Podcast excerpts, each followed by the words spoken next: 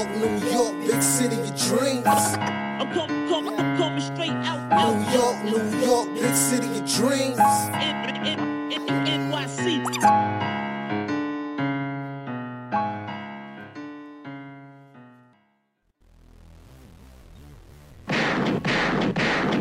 What's going on? It's Jay Ellis from the Knick of Time show here, giving you that Knicks talk just in the nick of time. And it's time to celebrate that win uh, because the Knicks beat the Grizzlies 123 to 113. Donte DiVincenzo gives you 33, 32 points, 5 assists, and 5 rebounds. Brunson gives you 27 points and 8 assists. Miles McBride gives you a little bit of something shooting off the dribble, hitting layups, and gives you 12 points, two steals, and three assists. Precious Achiuwa is offensive rebound out in these streets with 17 points, three steals, and a block. Josh Hart gives you the hustle and gives you a double double with 10 points and 10 rebounds. And Hartenstein gives you 17 points, 8 rebounds, three blocks, two steals. Real looking like real defensive defensive player of the year ish kind of light over here. Shout out to Josh Hart. Knicks give us 13 steals on the night, and um, there was a little bit of a scare.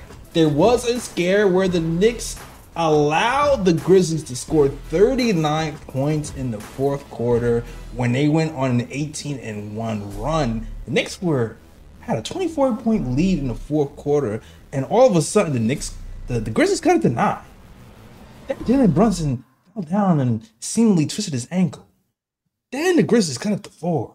But then Donte DiVincenzo said, Give me the ball, became the point guard, hit a few big threes. We got a big a few big tip-ins, and the Knicks end up winning the game. So it, it, it was a little bit of a scare. You know, we we we were supposed to take care of business. We didn't exactly do what we were supposed to do, but we did what we were supposed to do. Listen, a win is a win. A win is the win at this point. I know we took our eye off the ball, but we still have no Randle, no OG Anunoby, and those guys. And to the Grizzlies' credit, they're missing their entire starting five. So you got to give them credit for for fighting back and keep it and keeping it interesting. But you know, the Knicks are the Knicks, man. We contenders, man. They, they're really not gonna beat the contenders. That's just that's just how I see it. That's just how I see it. But we're gonna talk about the game, and really, we're just gonna talk about all a bunch of rumors that have been flying around. This is pretty much gonna be the rumor mill episode. so, be five minutes of game talk, rumor rumor mill talk, and then we're gonna have a good night. So, salute to you guys in the chat, and everybody else is rocking with the KOT show. All right, all right. But before, so before let's get to it, let's get to it. Uh, let me introduce you to my guys. First and foremost is the man, the myth, the legend, the guy with the stats and the facts. Ryan G's in the building. And it's about that time, folks. It's about time to unleash Jacob Toppin. It's time to unleash Charlie Brown Jr. Wah, It's wah, time to wah. unleash Ryan Arcidiacono. It's time to unleash the guns off the end of the bench. Let's go. Yeah, yeah, yeah, yeah. um, we got we got like four games left before All Star game. I don't know, man. I don't know if I want these guys playing 40 minutes. You might have to kind of sit some guys for a minute. We might have to pull a little bit of a Gregg Popovich. Maybe play that. Maybe maybe play the Pacers game. I want to beat the Pacers though. Is is that am I am I am I weird for wanting to beat the Pacers? I just I just don't like We Haliburton. can we can bring him back for one game and then send him out again. Yeah, yeah, yeah. We'll see how his ankles go. We'll see how his ankles going. But but also let me introduce you to the Latin assassin, my guy Lee Escobedo. What's going on, Lee? What's up, y'all? Uh, this was a super boring game, and then it became a really, really uh, cardiac Knicks stressful game there in the last five minutes. Bradley pulled this one out, and by all accounts, I'm glad Jalen Brunson and Josh Hart, especially Jalen Brunson, both are walking on their own accord out of MSG and getting some rest at home. Uh, much prayers up and love to both of them. Yeah, not for real. I, I'm just glad that Jalen Brunson and those guys came out of this healthy because they because it went wrong. I mean, what's what is there really to say about this game? The Knicks, they just outclassed them, man. Jalen Brunson was doing Jalen Brunson's things. He was scoring at will. He was hitting buzzer beaters. He was getting to his crossover. He was having fun just setting people up for most of the game. For me, this game to me was about like, okay, we have a bot, we kind of have a, a, a low level team here. Just try some stuff out. Like that's that that's the way I see this game is like, let's try some stuff and see what works. So what did we saw today? Hey, we saw Donte DiVincenzo actually play actual point guard. Maybe we can lean into that a little bit more and you, and put that in our back pocket for, for later days. We saw Deuce McBride trying to create off the dribble. Maybe we should put that back in our in our back pocket and, and try that for later days. I wish we'd have seen more Josh Hart shooting because he's been abysmal. He's only taking five shots, and I don't I, I don't care. You, you just need to get in the gym, dog. You need to get in the gym and you need to shoot those shots in the game, especially get some low level teams, because we need you to be able to have the confidence to hit those reps, hit those shots um, against big teams. So I'm, I'm looking for that. I'm looking for Precious Achiuwa uh, to shoot some threes and expand his game. I'm just looking for everybody else to expand their stuff and look for and try something. That's what I'm looking for personally. Um, and I saw some of that, but I still feel like I should have seen a little bit more. I don't know. What do you guys think? I'll go first. Uh, I, I love Precious Achiuwa and Isaiah Hartenstein on offensive end tonight.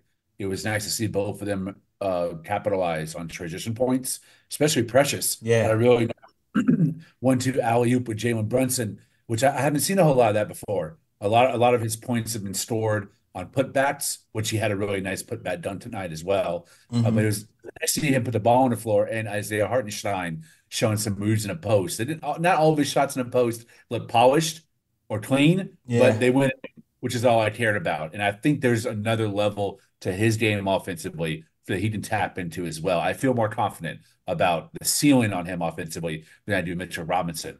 Uh, even though Mitch is more athletic, I think Hartenstein's more skilled and has a little bit more of a higher ceiling.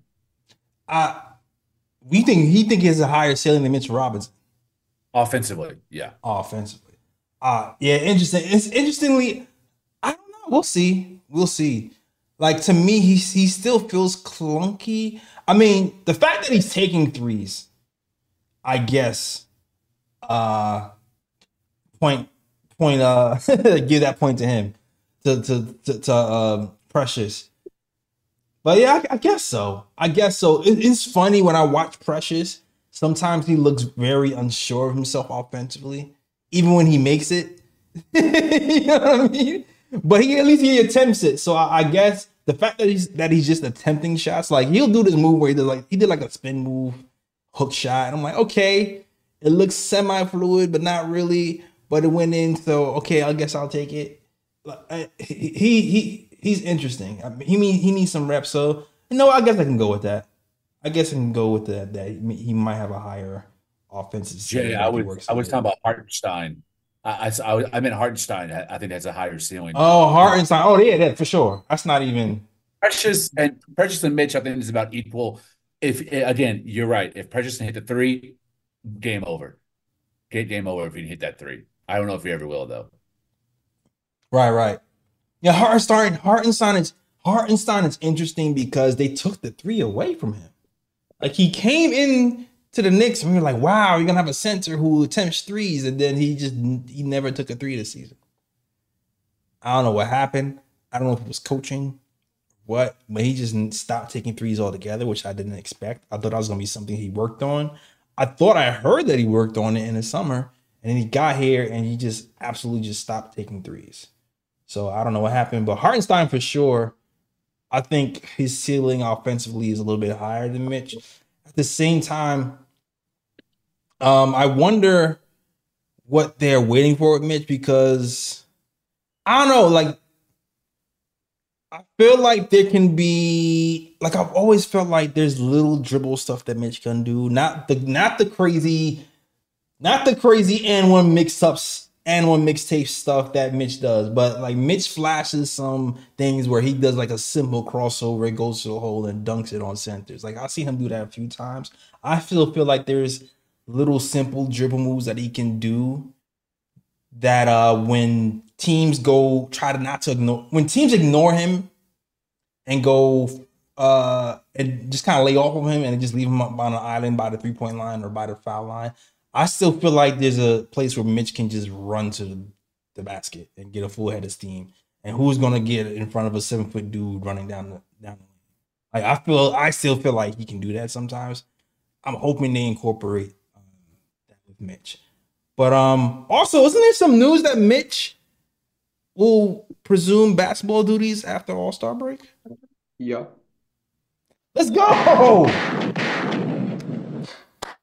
Big Mitch on the men on his way back to the Knicks. I'm liking that, man. Having Knicks, Nick- yo, having Mitch back with this defense, which has been like the number one defense in the in the league since January, is gonna be huge, man. I can't wait to have Mitch back. That's gonna be woo. Although I do wonder what that means for Precious. Because Precious has gotten a lot of burn in that backup spot. So now that you have Hartenstein starting, Mitch probably gonna be coming off the bench. What where do you where does that leave Precious? That's gonna be interesting to see how that's dealt with. It seems like Precious might be the odd man out in that situation. I don't think so. I think it's going to be Grimes. You think it's gonna be Grimes? I think Thibs loves Precious. I think Precious has endeared himself to Thibs, and he he's everything that Thibs wants in a guy. I think Thibs cares more about offensive rebounds and putbacks more than he does being able to shoot threes at an inconsistent clip. So, I mean, Precious gives you great defense two through five. Grimes gives you great defense one through three. I, I think that we have enough depth right now at the perimeter with Josh Hart and DiVincenzo, where I think he's going to prioritize the stretchability defensively, uh, switchability of Precious. I don't think I Precious is the backup four. You know what, Sherwin, you're right. I can Precious can play the backup four. You're definitely right about that. If if Randle comes back. I think it all really depends on what happens with Randle.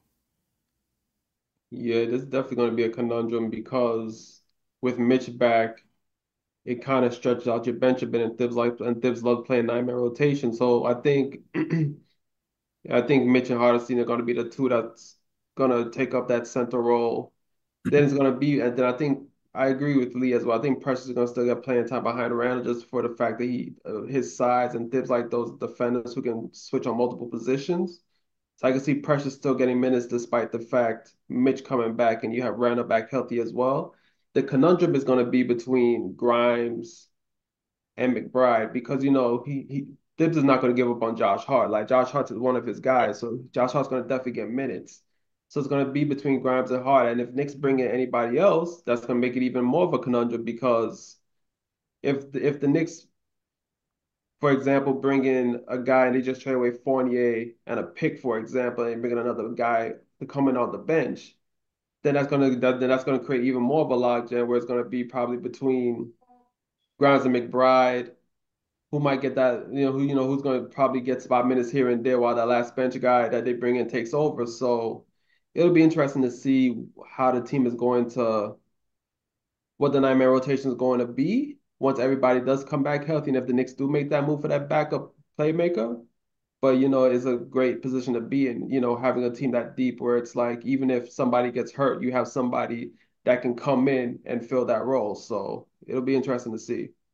Nah, for real. And I can definitely see yeah, Grimes or McBride will definitely drop out of the rotation completely, I feel like.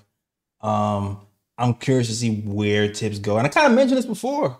Like I mentioned before, McBride's playing well.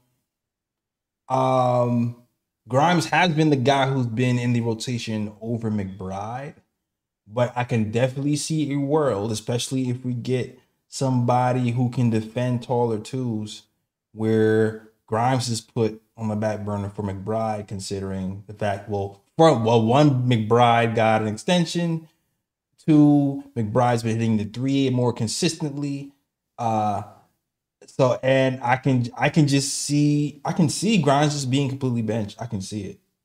Um, will it happen? I'm not sure. Maybe maybe I'm wrong. Maybe it's McBride being completely benched just because they feel like you know maybe they need to play Grimes because they feel like he's gonna be traded a little bit later if he's still here at the deadline.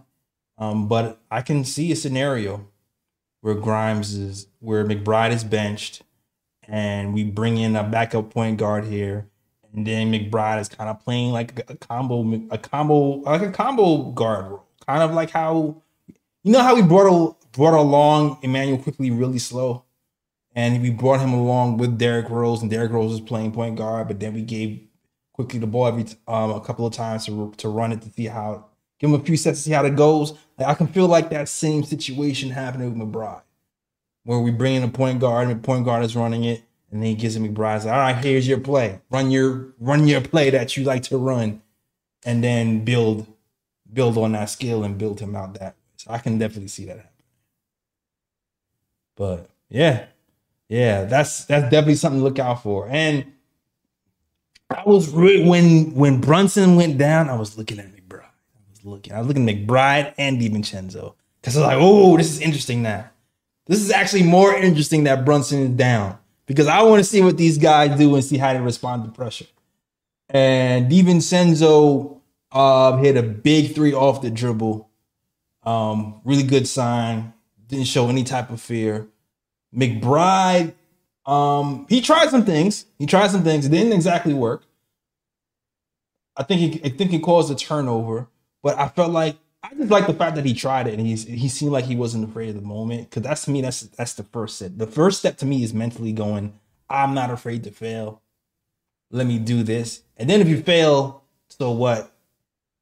Try it again, then you'll be more successful the next time. That's the way I kind of see it. Uh so um even though McBride didn't really score or make something happen in that pressure moment, I'm just glad that the tentativeness is gone because you're starting to see him, you know, shoot pull up threes off the dribble. You're starting to see him um shoot pull up half uh foul line jumpers that he used to do in summer league. He's starting to, to grow his confidence a little bit. So I'm I'm happy to see that. All right. Agreed. Yeah. Salute to the chat. I don't know if you guys don't want to talk about anything else. This this game was just, you know, it's, it's it was a. Do you want to talk about Donte's 32 points, five assists, and five rebounds? Because Donte, Donte is starter Donte is averaging almost 30 points a game. Starter Donte is averaging almost 30 points a game. Um, he's finding his role. The he's he's getting to the hole a lot more. He's finishing at the rim a lot more. To me, that's the biggest thing with Donte DiVincenzo. I just like the fact that he's just finishing a lot more, and and like I'm I'm always looking towards the playoffs. So hopefully he brings that into the playoffs. But I like what I saw from Donte. I like what I saw from McBride, and Hartenstein's been Hartenstein. 17 blocks, eight rebounds. I mean, 17 points, eight rebounds, three blocks. Yeah, yeah, I like what I see. Six fig, 20 assists in, in the first half. I saw some. It was nice. It was it was a decent one, decent one, despite the scare, and despite us being human in the fourth quarter and not playing the defense that we should have. We definitely have championship level role players for sure. Everyone really knows their role. I think that's a good symptom of great coaching is when guys play that know their roles and play to, to the maximum potential. Yeah, And guys, guys don't take shots outside of their routine and outside of where they're good at that on the floor. It's really except for Josh Hart is really the only one who needs to improve in areas in which where he is in the set plays. That that's the only that's my only complaint right now. But man, what what Precious is doing off the bench, Josh Hart, DiVincenzo, even Deuce McBride. When I saw that step back three pointer in the left corner, I was like, Yeah. these guys are like Thibs is not putting a ceiling on what how good these guys can be if they're willing to put in the work. We're a team that's going to be around for many years to come. yeah. Especially if you keep- developing the guys the way we are. Like even Sims doesn't play this game, but there was a move that Sims pulled where he he did he did a point guard move where he fake spun and then drove to the hole and took like three or four dribbles and dunked it. Sims has a little bit of something too, and the like I remember begging for a Toronto Raptors style of development, and it seems like we're kind of doing that low key. Um, because even the way Deuce is playing, I've heard that they've been tracking Deuce's progress in practice, and he's been shooting so well that they they figured it was going to translate into games, which is why they were confident in him stepping in and hitting the shots that he's hitting because he's been doing it in practice.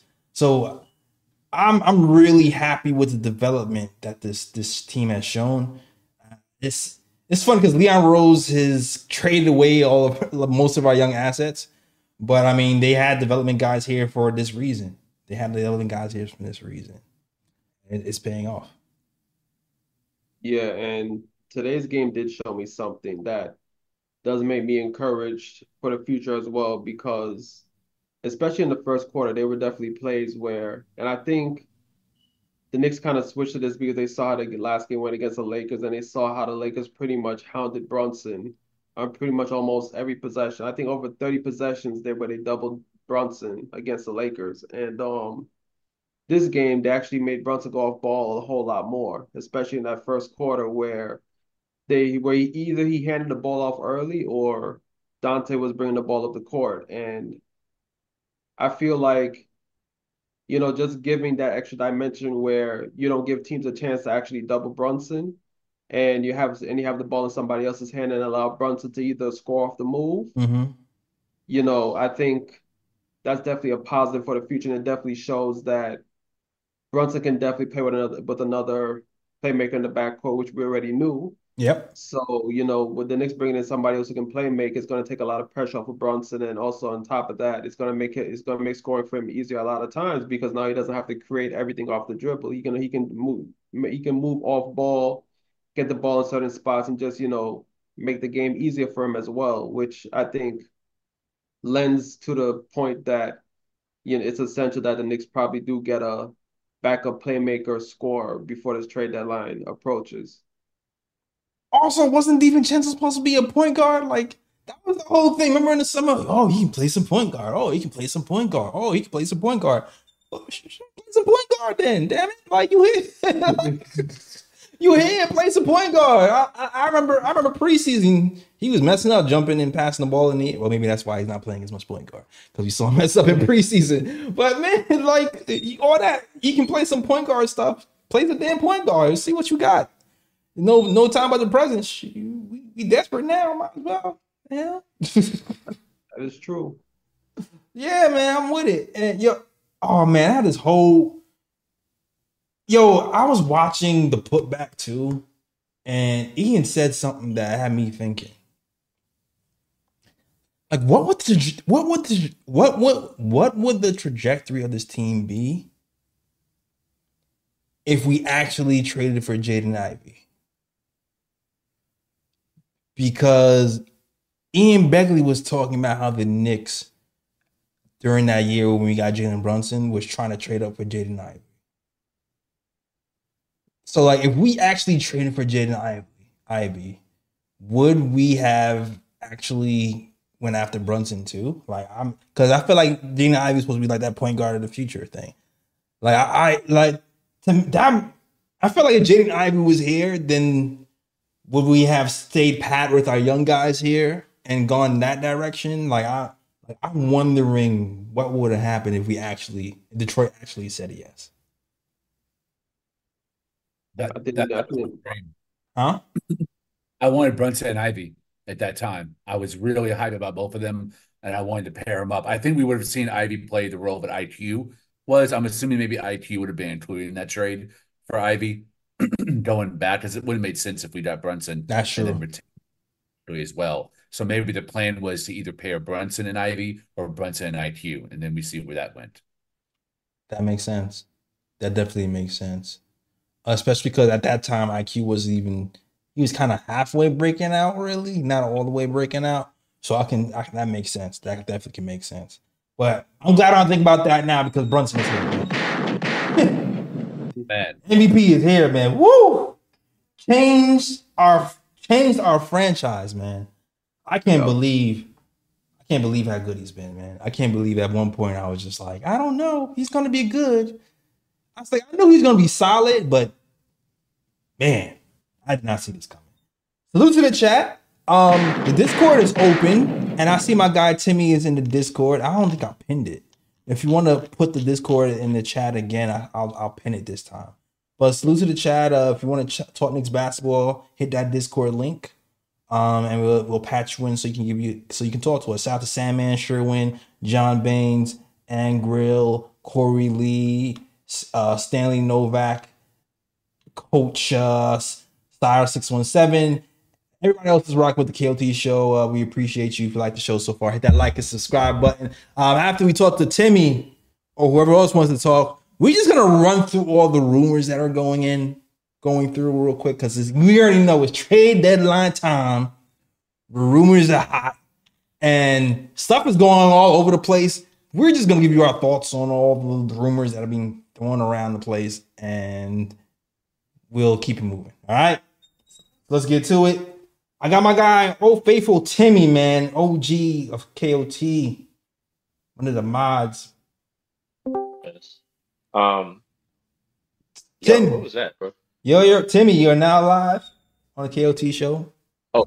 yeah, I just grabbed, I just, I just grabbed you, and that's probably was like, what was that, bro? Yo, Fritz was uh, me and Fritz was was was chopping it up, man. But um, Oh my bad. what's good, y'all? What's good, Ellis, man? What's good, Lee Escobedo, ESPN contributor, my guy Ryan G. What's good, man? Shout out to Um, I have no idea what y'all were talking about, but I'm sure it probably wasn't the game.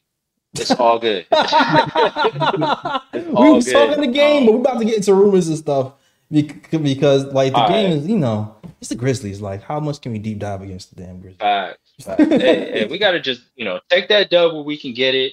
And hopefully Thibs has a learning experience where we could actually open up the bench and save Jalen Brunson for the rest of the season. It, it's cool. I'm not even upset right now, man. But all right, look, I'm going to try and see if I can pinpoint what I wanted to talk about. And it's really, I'm just going to work off of Jalen Brunson and y'all can go into the rumors and whatever y'all want to after that.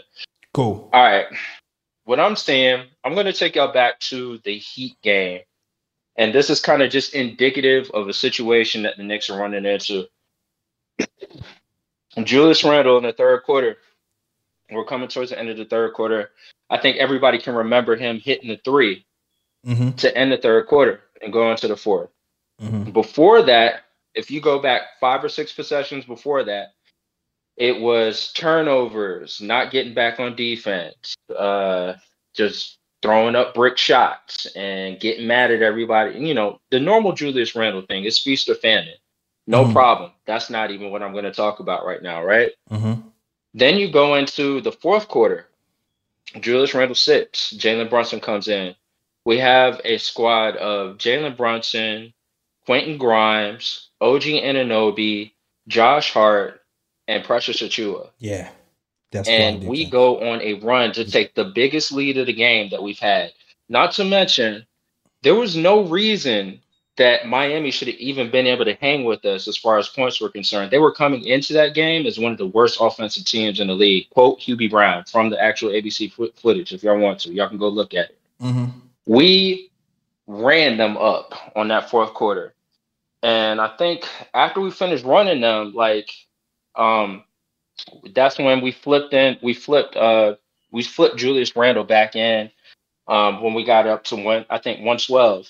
Uh flipped took a timeout, flipped Julius Randle back in, and that's when the injury happened. But what I saw during that stint and when you guys are looking at this team now, because we've made the transition with OG, like it's important to see what different units are doing and how they're functioning together, the spacing that's presented to them, Mm-hmm. how they're communicating on defense, what uh, movement as a whole. So I'm not even just looking at what's happening on the ball. I'm looking at how people are moving off the ball. Like, so with that team, Grimes, OG, and Josh Hart, Yeah, they move. bro, that is jail. yeah. It's jail. It's lockdown jail. The Heat did not know what to do before they came in that game. Uh, you had the shooters for the Heat that were they were starting to catch fire. They were literally about to come back when OG, oh, when OG Grimes and uh, Josh Hart were out there together. I didn't even know they were going to score 100 points at a certain point. yeah. and they had plenty of time to do it yeah. but um i would say like look like bef- this is a my my theory is coming from a defense first perspective right? Everything that i see on that floor i'm looking for it to transition from a defensive standpoint. So i'm not looking at like oh what what guy is going to score the rock? I'm looking at the opportunity for offensive possessions to come a flow of the game to come from getting steals getting fast breaks getting rebounds looking down court moving the ball, pressing the pace, like seeing that. And with Jalen Brunson, with that particular unit this day, I saw that Erik Spoelstra was unable to press um, press his reads off of his picks, right? Because usually what they'll do for Brunson is when he comes off of a pick or a high screen, you can even run it off the corners. They'll immediately trap him, and whoever has that extra man for a Josh Hart or a J or Julius Randle, if he's on the floor, they'll just commit 100% and hope that Jalen Brunson doesn't see the pass. Right. And if he does see the pass, they're willing to live with the shot. Right. What I want us to do is get to the point where if you want to play defense like that on, on Jalen Brunson, cool. Pay for it.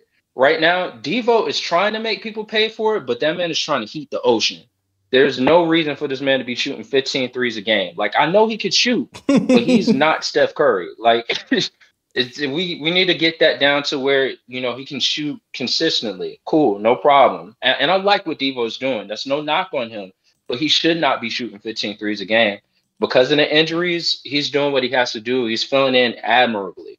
When we get OG back in there, that's another knockdown shooter.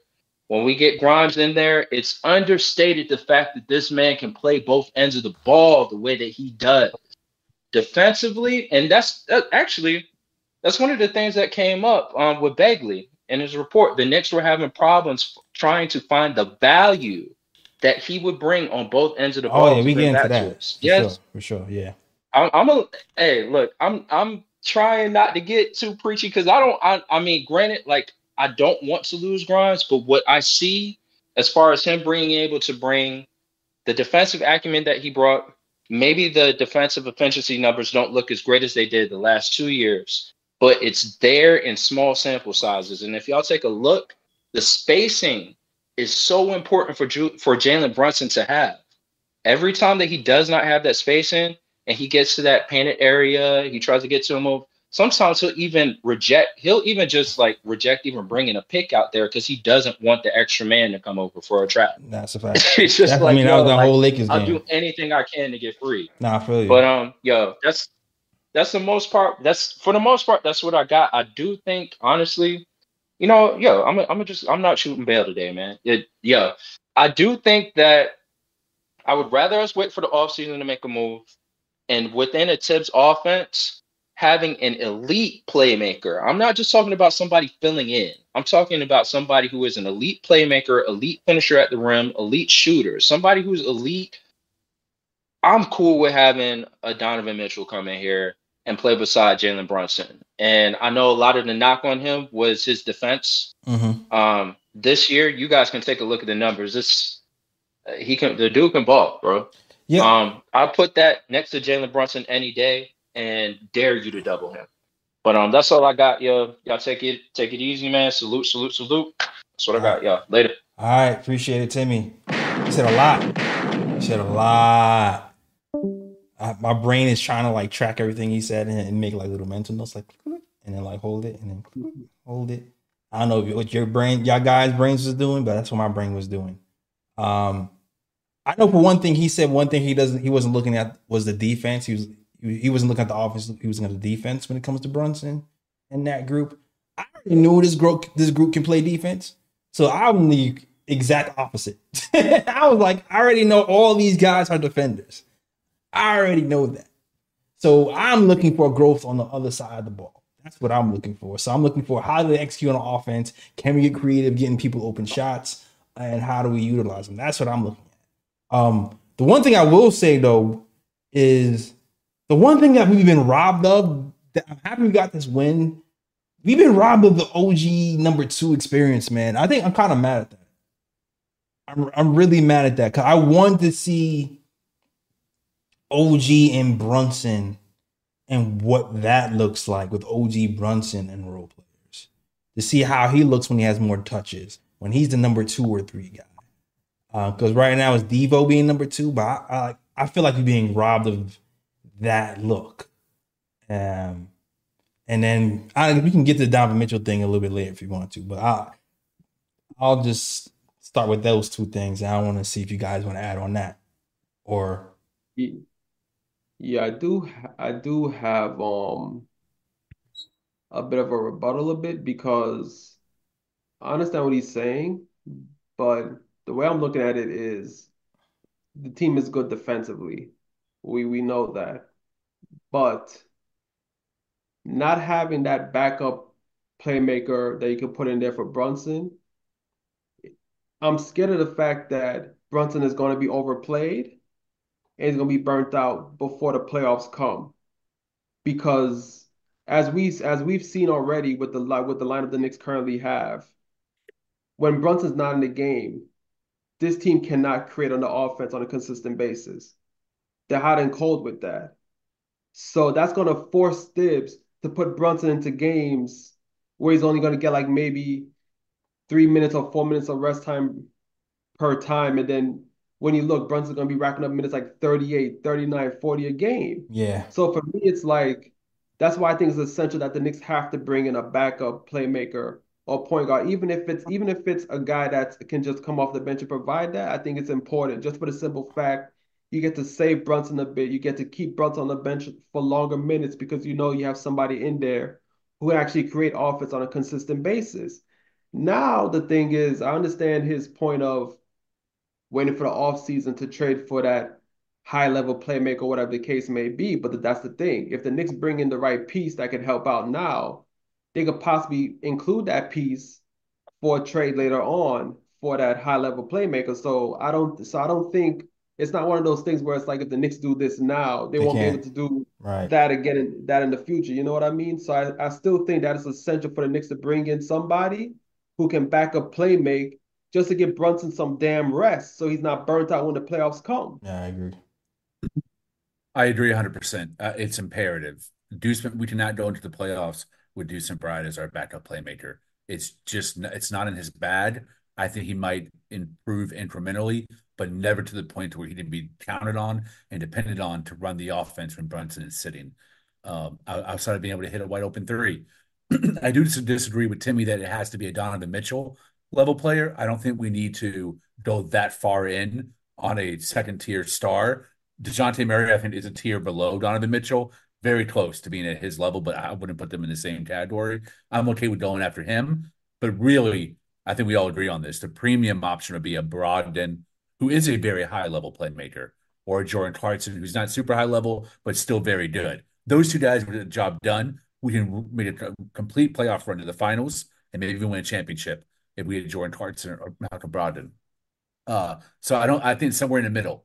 It, you can't go with Deuce. And I don't think we need Donovan Mitchell. We absolutely though need a backup playmaker to get these guys who need their offense initiated initiated come playoff time. Yeah, I agree. And like I said, OG not being in just makes everything worse because I remember I remember having looking at OG play and being surprised, like, oh, okay, he can create his own shot a little bit. Oh, okay, he can pass. Like he was doing some things where I'm like, it might litigate that need to feel so desperate for another playmaker. Not to say not to get, you still go after one, but I don't know. Like maybe maybe you're not as desperate to get to say we need the high level one right now. You know what I'm saying? Like, I guess is what I'm saying. You know, you might not need a high level one this second if OG is playing. Um, but also somebody asked what's happening with OG's uh, injury. I don't know. I have no clue, and it seems like Ian is trying to figure out what's happening as well, and they're not really being forthright with the information. It seems like they're kind of playing coy. I read somewhere that they the Knicks might be trying to keep teams off balance with the injury reports, so they don't can't get a feel of if they're like desperate or not desperate for a move or something of that nature. Uh, so there might be some gamesmanship shit happening with the way they're playing with the OG injury report. But um, yeah, like there's no real there's no real update with that. And there's about what four games left until the All Star break. So we'll see what happens. But yeah, there's no real update with that. Um, as far as Donovan Mitchell, always had my weird. I've always had my like Donovan Mitchell is an amazing talent for sure. I've always felt weird about pairing Mitchell and Brunson together. I always have. And even now, Cavs going this crazy run, 15 and 1, with Mitchell being the lead guard and Garland being injured. Before, when those two were playing together, they weren't, they were, you know, they were good, but like it wasn't really flowing like the way it's flowing now. So it's so stuff like that makes me believe, you know, how Like, does Donovan Mitchell need to be the man? Like, can he play off guard? Does he need to be his own team, be running his own team? And if we bring him to New York, are we just recreating the exact same situation that they had in the Cavs that kept them at like a certain level? Like I feel like we might be doing that to ourselves for the sake of a name. Because you know, like you know, you know what it is with the Cavs. They have Donovan Mitchell playing off ball, where he's where he's really seems like to be more of an all ball on ball guy. Then we have two guys who aren't stout defenders. Um, I mean, granted, we have OG here, so that might might not be as bad as you know it's supposed to be. So like maybe his defense is better, seemingly better right now, but right now he's guarding point guards because he's playing point guard. If you have to slide him back to the shooting guard and he's playing shooting guards, defending shooting guards again, are we back to the same the same situation where the defense takes a little bit of a dip? So I I have I still have my questions about a Brunson Mitchell pairing especially because it seems like uh, his three point shooting took a dip when he was playing off ball too. So I'm like, I don't know. It's weird. It's weird, man. Like I know people want him because he's the name. He's a New York kid, but I I, I have questions. I have, I have questions. I think it's highly unlikely because it, it appears that Leon Rose has pivoted toward fit being the primary metric in which they add players or, or let players walk. And I, there's no way that Donovan Mitchell, if you have two pairs, if you have a pair of eyes and you watch him in the Cavs and you watch the Knicks, that you think that Donovan Mitchell and Brunson would be a efficient backcourt fit wise. Of course, one day it'd be based on what you see in Dallas with Luka and Kyrie. When they're on, yes, the offense is humming. You got all your guys hitting the wide open corner shots, but they did constantly hunted on defense. Yeah. And it's impossible to contain not just an individual player, but the entire point of attack from the opposing offense. Right. Oh, I gotta change that RJ graphic for the super chat.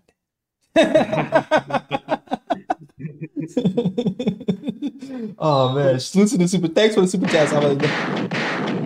I, do, I do want to throw in something in there too. Um, I do also have my question marks with Donovan Mitchell in the backcourt. I think, at least for me personally, I think the type of player who could pair with Brunson in the backcourt is, of course, a player like Devo, where a player that he he can play the he can play the point guard at times, and at and on top of it, he's a shooter, so he spaces the court, but he's not needy of the ball. So I think somebody like that you pair in the backcourt with Brunson, or I would say, if not that type of player, someone who's like a pure playmaker, like a guy that you know he's either good as like a one or a two. You know what I mean? Like he can play point guard, but at the same time he can also be the off guard as well. And I think those I think a guy like that is like a good fit to next to Brunson. I'm not sure if another ball dominant ball dominant guard like Donovan Mitchell is really a good fit next to Brunson yeah. because I think it's going to be kind of it's going to kind of be like my turn, your turn type of thing. You know what I mean? And I'm not sure if that type of play style is efficient Yeah. enough, you know, for a team to actually take it to the next level. I feel you. That's what it was when RJ was here. He was complaining about. He was complaining about like, man, like the passing. And It's like we got a guy who doesn't mind passing. It, it, I don't know. The fit. it- it's not a knock on RJ's game. It's just the pieces have to fit right. That's it. That's it. Um, salute. We got Mike Uno in the chat. So let me bring Mike Uno in the chat. Hopefully he's prepared because I, I brought Timmy in here. And he was kind of startled. Uh, salute to you, Mike Uno. I'm bringing you in the chat right now. Mike Uno, you're now live on the KOT show. What's up, my brother? What's good? What's good? What's good, fellas? What's good? Are you saw stuff. So, not. I mean, you know, every night, I, I, you know, maybe not as much as other night. You sound. You already, I already tell you sound a little bit sober, more sober than. Okay, go ahead. But all right, so yo, here's a here's here's a thought that I had. Right now, I watched the clip in the last couple of days.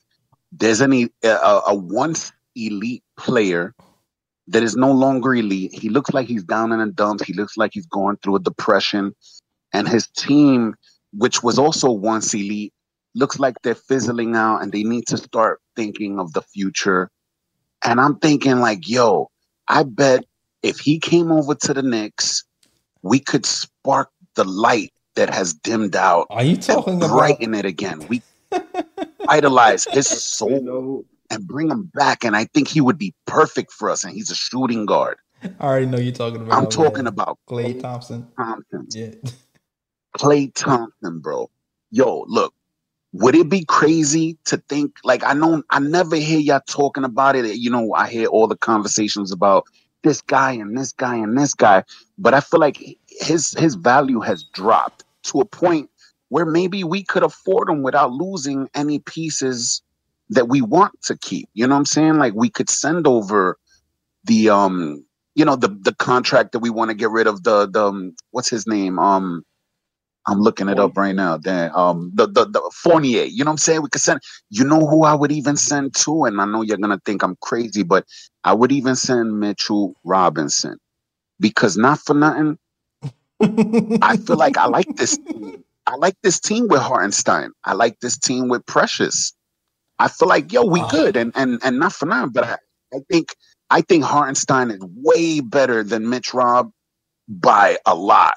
And um and if we can get something of value for him while he still has value before he loses that value, maybe gets another injury or something. You know what I'm saying?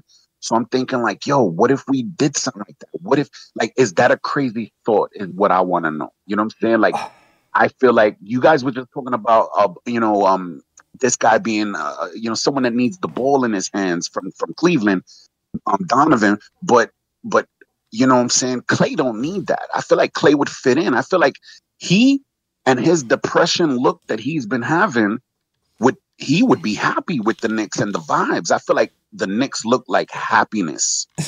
And I think he needs a little bit straight up. I, I think if he came here, he'll go right back to being the elite player that he once was.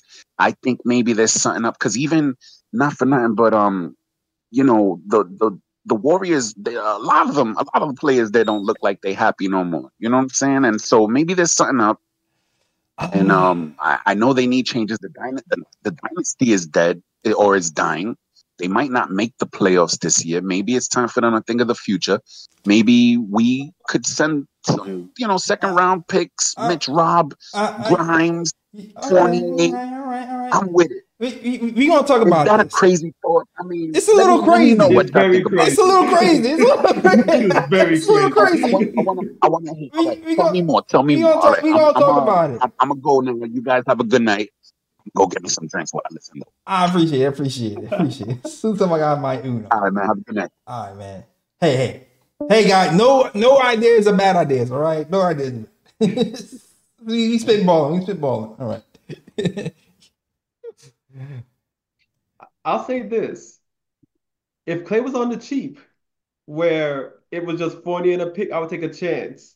If it was cheap. Yeah. The, the, the, the, the- But the fact that it's $43 million contract, the Knicks are gonna have to send assets the other way, and I'm not trying and, I, and I'm not trying to mortgage a future on a potentially washed up Klay Thompson. I don't know what I'm gonna get when he comes to the Knicks. And right then and there's the reason why I wouldn't take no chance on that. Like, nah. yeah. I don't have to say anything. I feel like yeah, I was gonna say it. Go ahead, Lee. Uh, I agree 100% with Ryan. I, I, he might be a free agent coming up. Has he Yeah, been? yeah, he is, yeah. Yeah. So I, I mean, if he's willing to take a really cheap deal to win a chip with the Knicks and continue on his, his legacy, so he can show up more rings when he's That's a facing. little. That's different. Yeah. That's totally different. But Really different.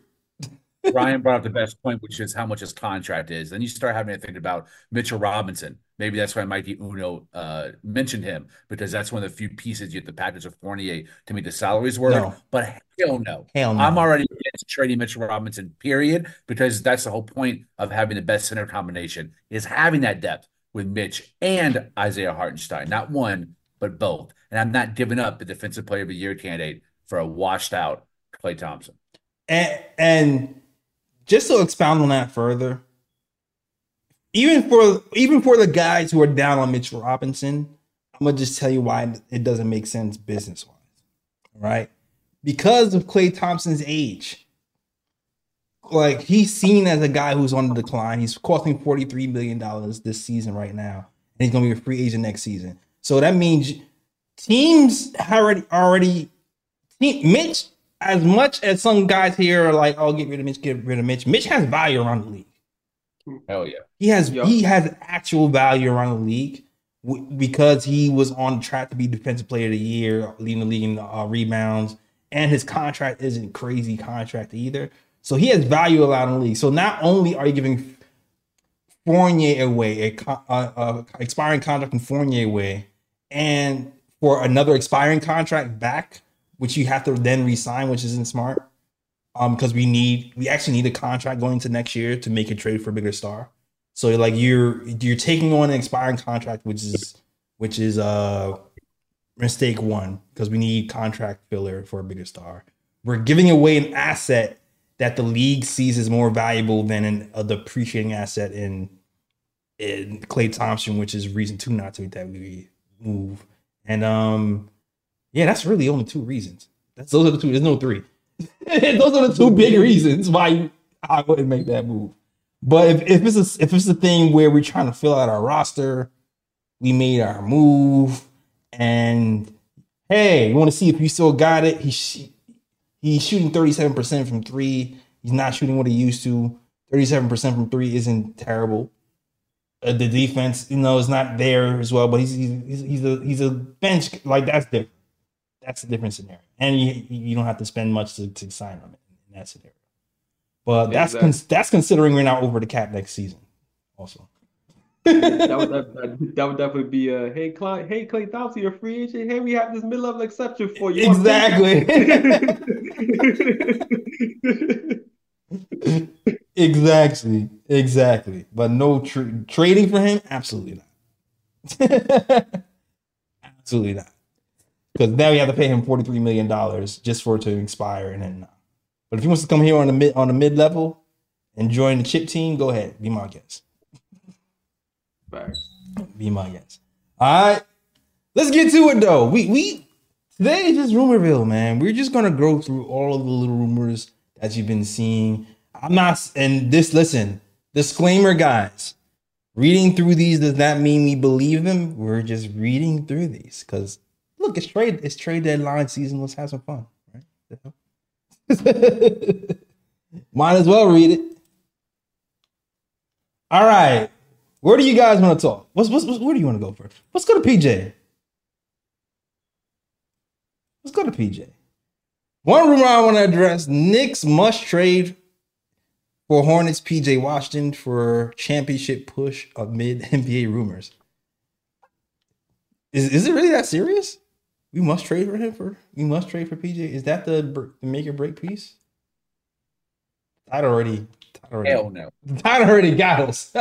Funny enough, we made like a backup power forward list, and PJ Washington was on a list. Now, this is before the Julius Randle injury ever happened.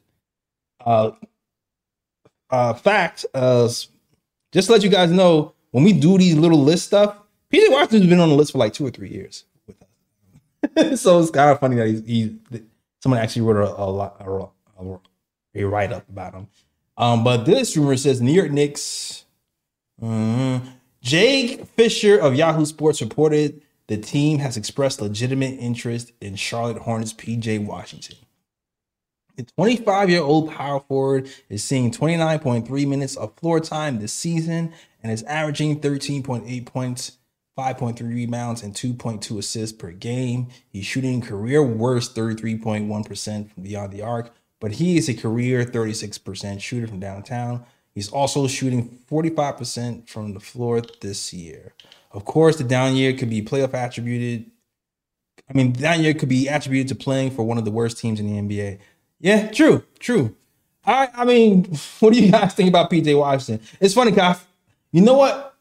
Ryan is the guy who usually pitches PJ Washington. Let me ask Washington. Let me ask Ryan. What do you think about PJ Washington? I don't think he's a big need for the Knicks right now, honestly. I I'm still I'm still sticking to my guns. Like I still think the Knicks need a backup playmaker, backup scorer, preferably in the guard position. And PJ Washington doesn't fit that mold, so he wouldn't be tops of my list if I'm in the Knicks front office looking for an extra piece to add to the squad. I mean, he's a decent player when he got his head in the game, but besides that, nah, I'm good.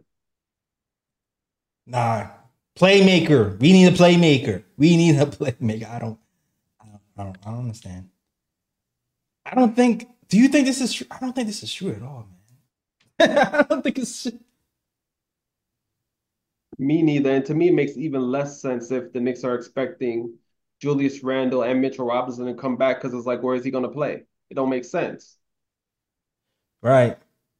Not for sure. I don't know if you have anything to add to that, Lee.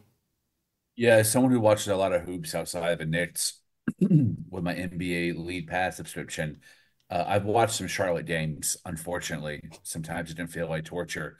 And PJ Washington is he has that uh, Christian Wood style game where there's a lot of potential offensively, and he has the right size and the right length. Where you look at him and he looks like the modern day NBA player, but he has zero dog in him.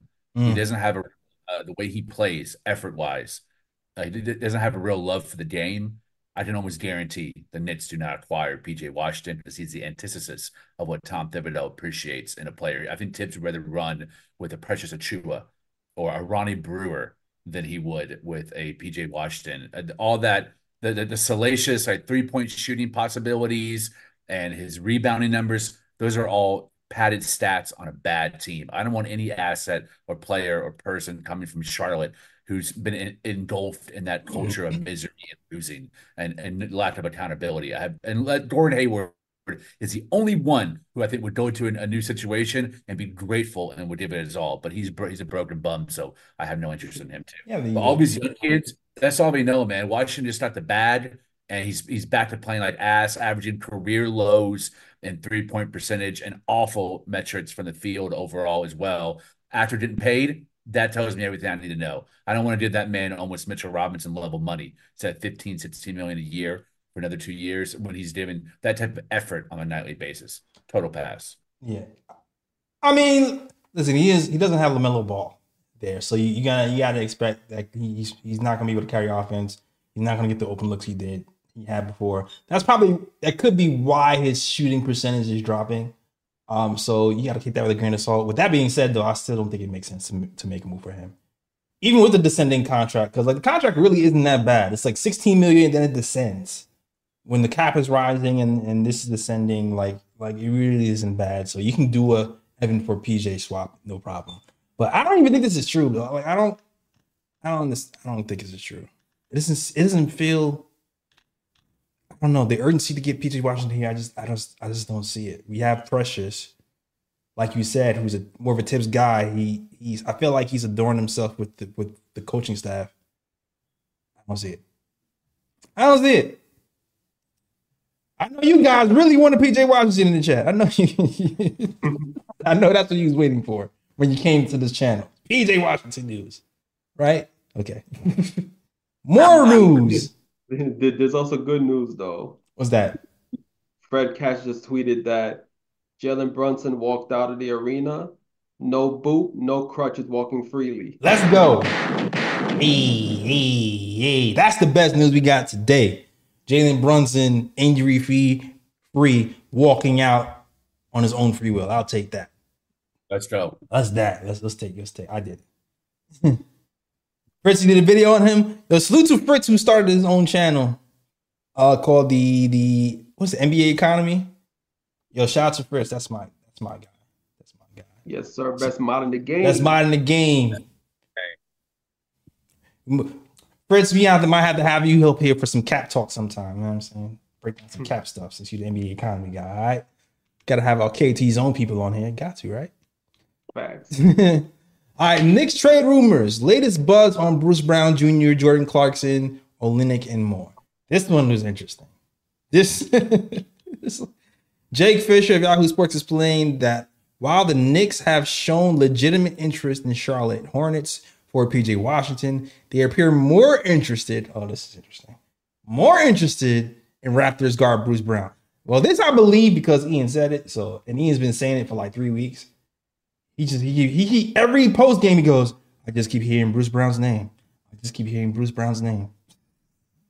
Um, so this I definitely believe. The Raptors are believed to be seeking some return in the range of a first round pick in exchange for Brown. This part is interesting too, because a week ago, the ask was a first round pick and a young player. So I'm not sure what the accuracy of this report is, but it seems like the price has dropped. Which I mean, listen, first round pick and a young player might have just been posturing, you know, over ask so they can tackle you down and they get the price that you that it's really actually worth type type of deal. Um, who was acquired from the Indiana Pacers as part of Pascal Siakam trade. The Knicks have already reaped the benefits of trading with the Raptors as their acquisition acquisition of OG Anunoby has paid off in a big way. However, the Knicks don't appear to be interested in moving one of their most coveted players. Fisher noted it's become a clear it's become clear that the team isn't willing to part with Quentin Grimes unless New York is trading the young swingman for a perceived upgrade and not for a different back of rotation piece. This part was big to me.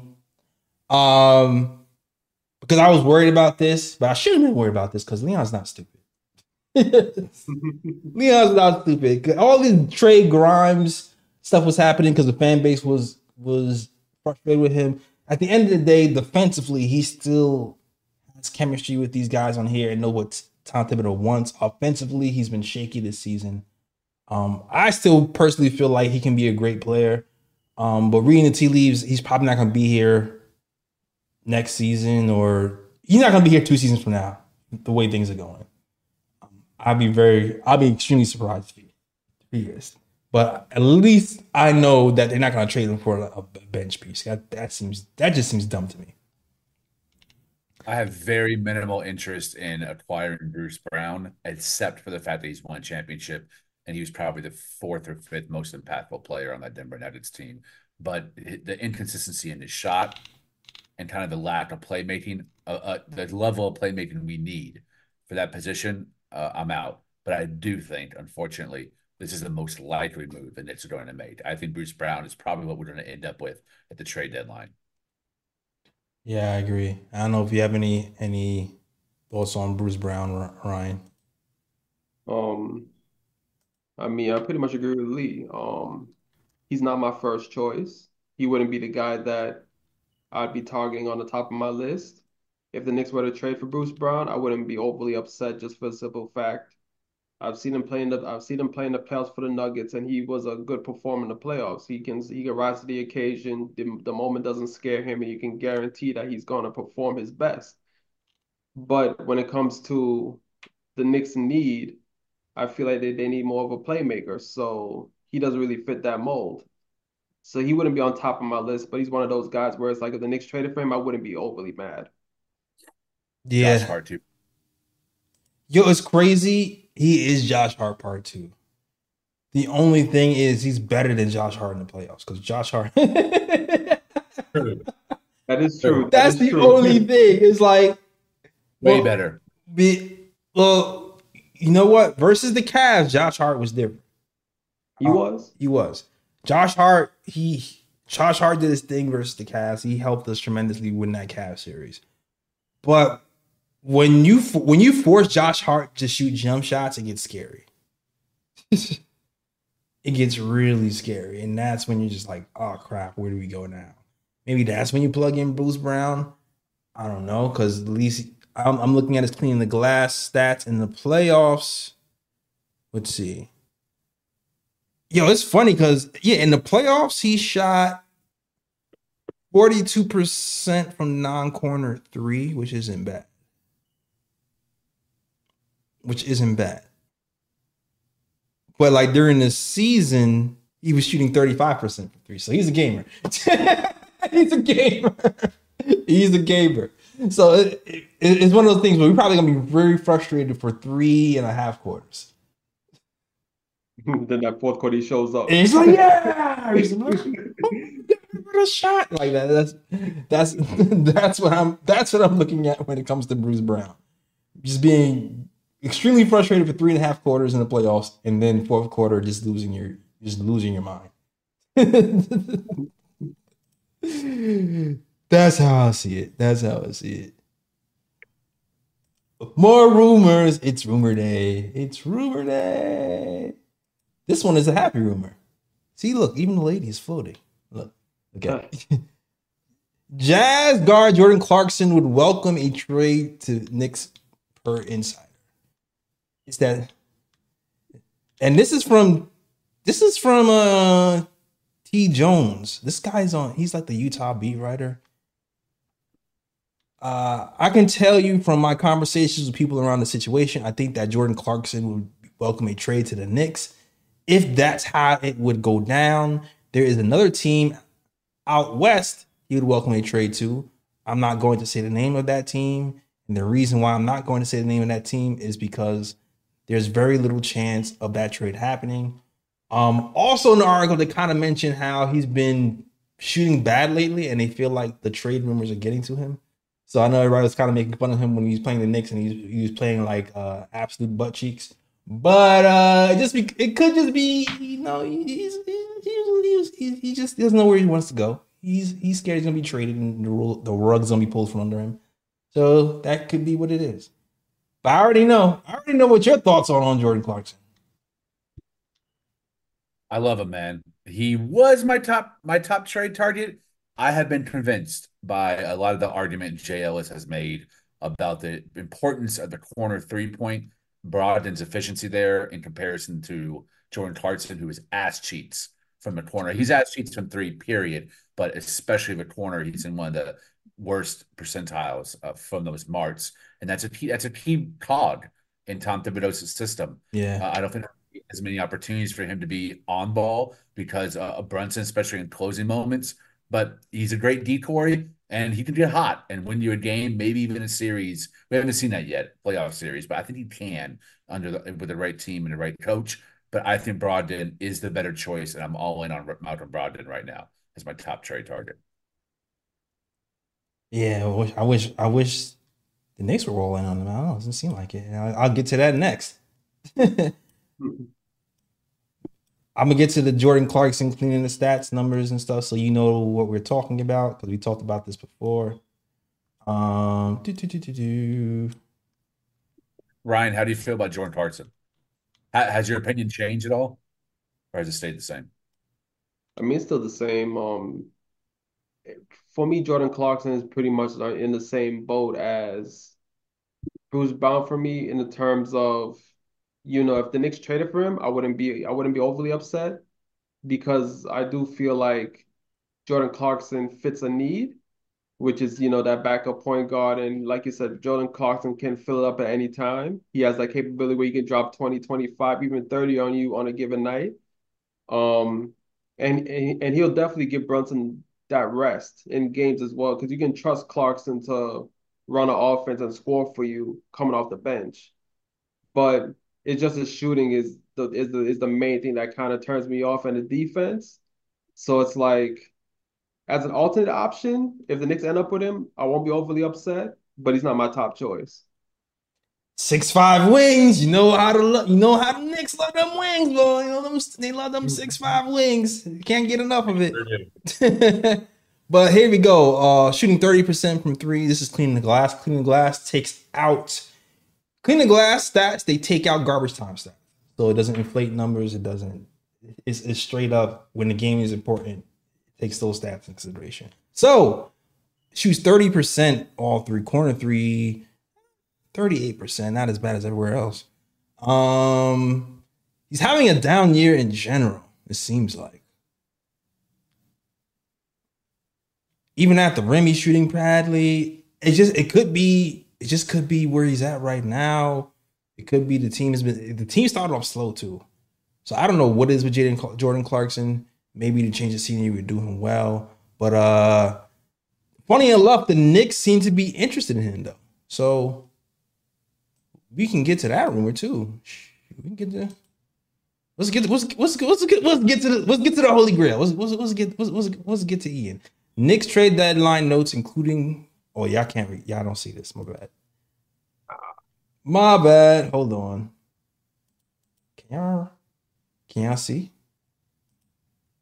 Yeah, we can see it now. My bad, guys. Ian in the put Knicks trade deadline notes, including who is and who isn't. All right. A, a few footnotes getting closer to NBA, Thursday's NBA trade deadline. Part of Julius Randle. Here we go. Skip all this part. It's also challenging to find a deal that makes sense for Evan Fournier, Quentin Grimes, and draft compensation. Now, as Randle tries to recover from his shoulder dislocation and the trade down approaches, the Knicks are hopeful they can add a player to bolster their bench. Um, yeah, so it seems like uh what I've been hearing Ian Begley say, and what he's kind of writing here too, is they've been trying to move Evan Fournier, Quentin Grimes, and a pick for something, but they haven't found success in looking for trades like that. So because of that, it seems like more than likely that Quentin Grimes is going to actually stay here.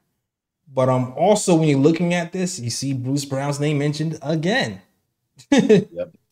which makes me believe Bruce Brown. Everybody's saying Bruce Brown, Bruce Brown, Bruce Brown, Bruce Brown. That's the most. That's the name I've been seeing the most the last three weeks is Bruce Brown. So if you had money, my money would be I probably have five dollars on Bruce Brown, four dollars on Yeah. Ali Burks. As we noted, Bruce Brown has been on the club's radar. One factor in the Brown trade would would Toronto do another deal with the Knicks? Utah's Jordan Clarkson, according to reports, has been on the Knicks' radar. Utah's asking price for Clarkson had been high as of last month. Remember that rumor that went around Lee where they said Utah wanted like uh first plus Grimes and Evan Fournier, and they wanted Grimes for taking on Evan Fournier's contract. Yeah. I think that was actually real. Cause I don't quote me. I think I heard Ian kind of reference that.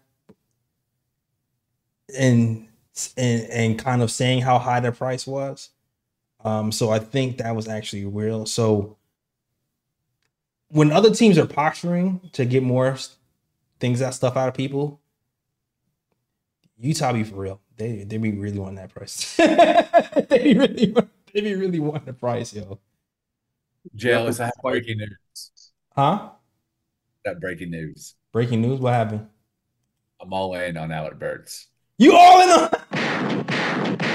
Have I convinced you? Who convinced you? You did. Uh, I remember showing me his corner three numbers and three and uh, pull up numbers from the perimeter. And you're right, man. It's all about fit. I'm looking at how this front office is operating. It's all about fit. They're really building around Brunson and Tom Thibodeau. Burks made sense. You can trust him. You know, he's has average to slightly above average playmaking, but it's a shooting for me. And I, he's also a gamer. I like that he plays better in clutch moments. To me, it's like, hey, off the bench or pairing him with Di DiVincenzo, that can be deadly when and allowing for more space and Brunson and Randle operating, driving to the basket or operating in mid range. I'm in. Oh snap! I got hey hey uh, hey I got. Uh, I mean, I, I guess it won't be so bad.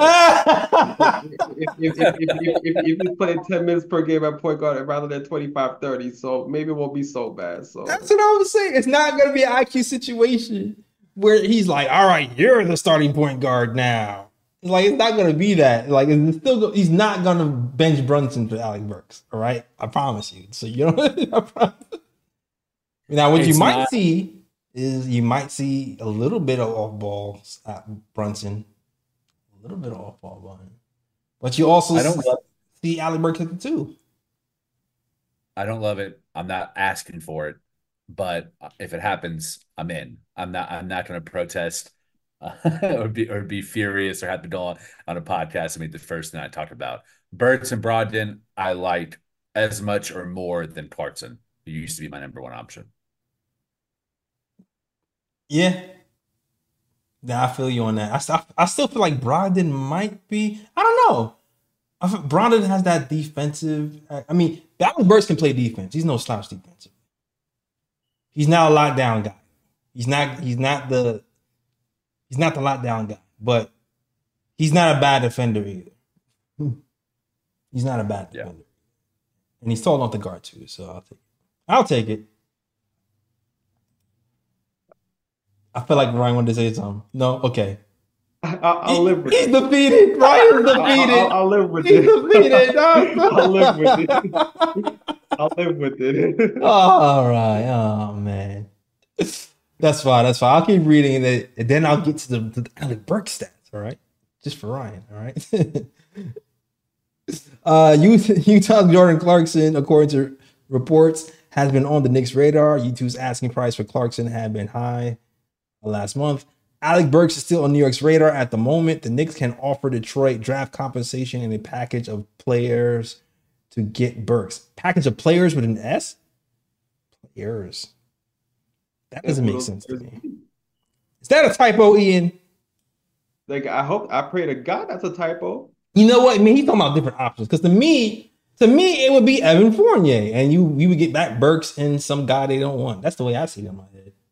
Like why? Like I don't understand what No, else. I'm not. I'm. I'm not giving them multiple players for Burks. Hell no. Because Burks is ten million dollar contract. Like what? What?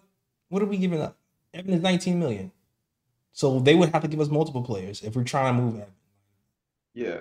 I. Unless they're saying, "Ooh, we're gonna give up Mitch." No, I don't even see that. That don't even make no sense to me.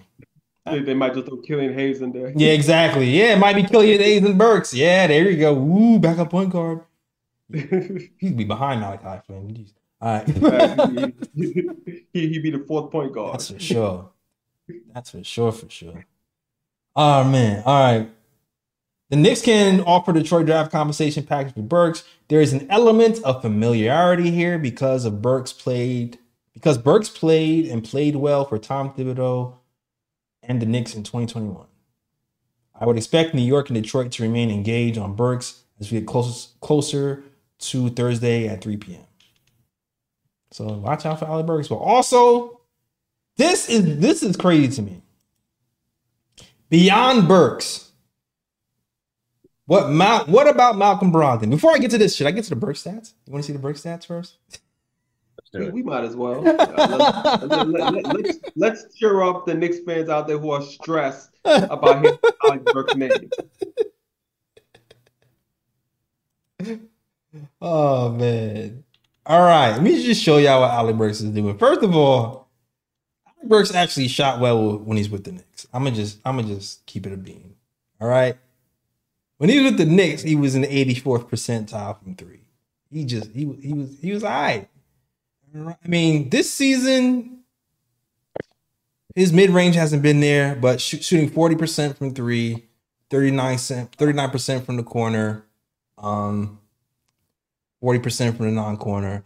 He he he hits you with the bubble break threes. He can if you if you give him a pick at the top of the key, he will come off that pick and shoot a three in your eye every single damn time. So he's always good for that. Um, and I, I feel like with more playmakers around him, I feel like these numbers will go up. Like I'm always worried about vets and their numbers playing on bad teams because I feel like they usually take a dip. Surprisingly, his hasn't really dipped that bad. Except for the mid range is dip bad. But the three point shooting is there. Three point shooting is there. All right.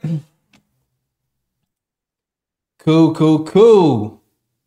More rumors. Beyond Burks.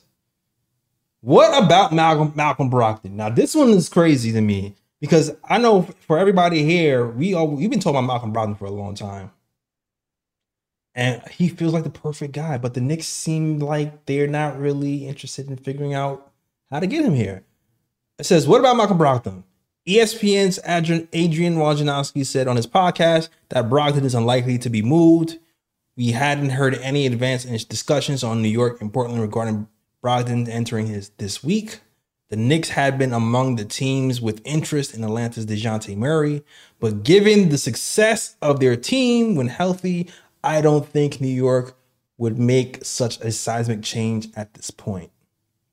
So it seems like uh, we're not going after Dejounte Murray.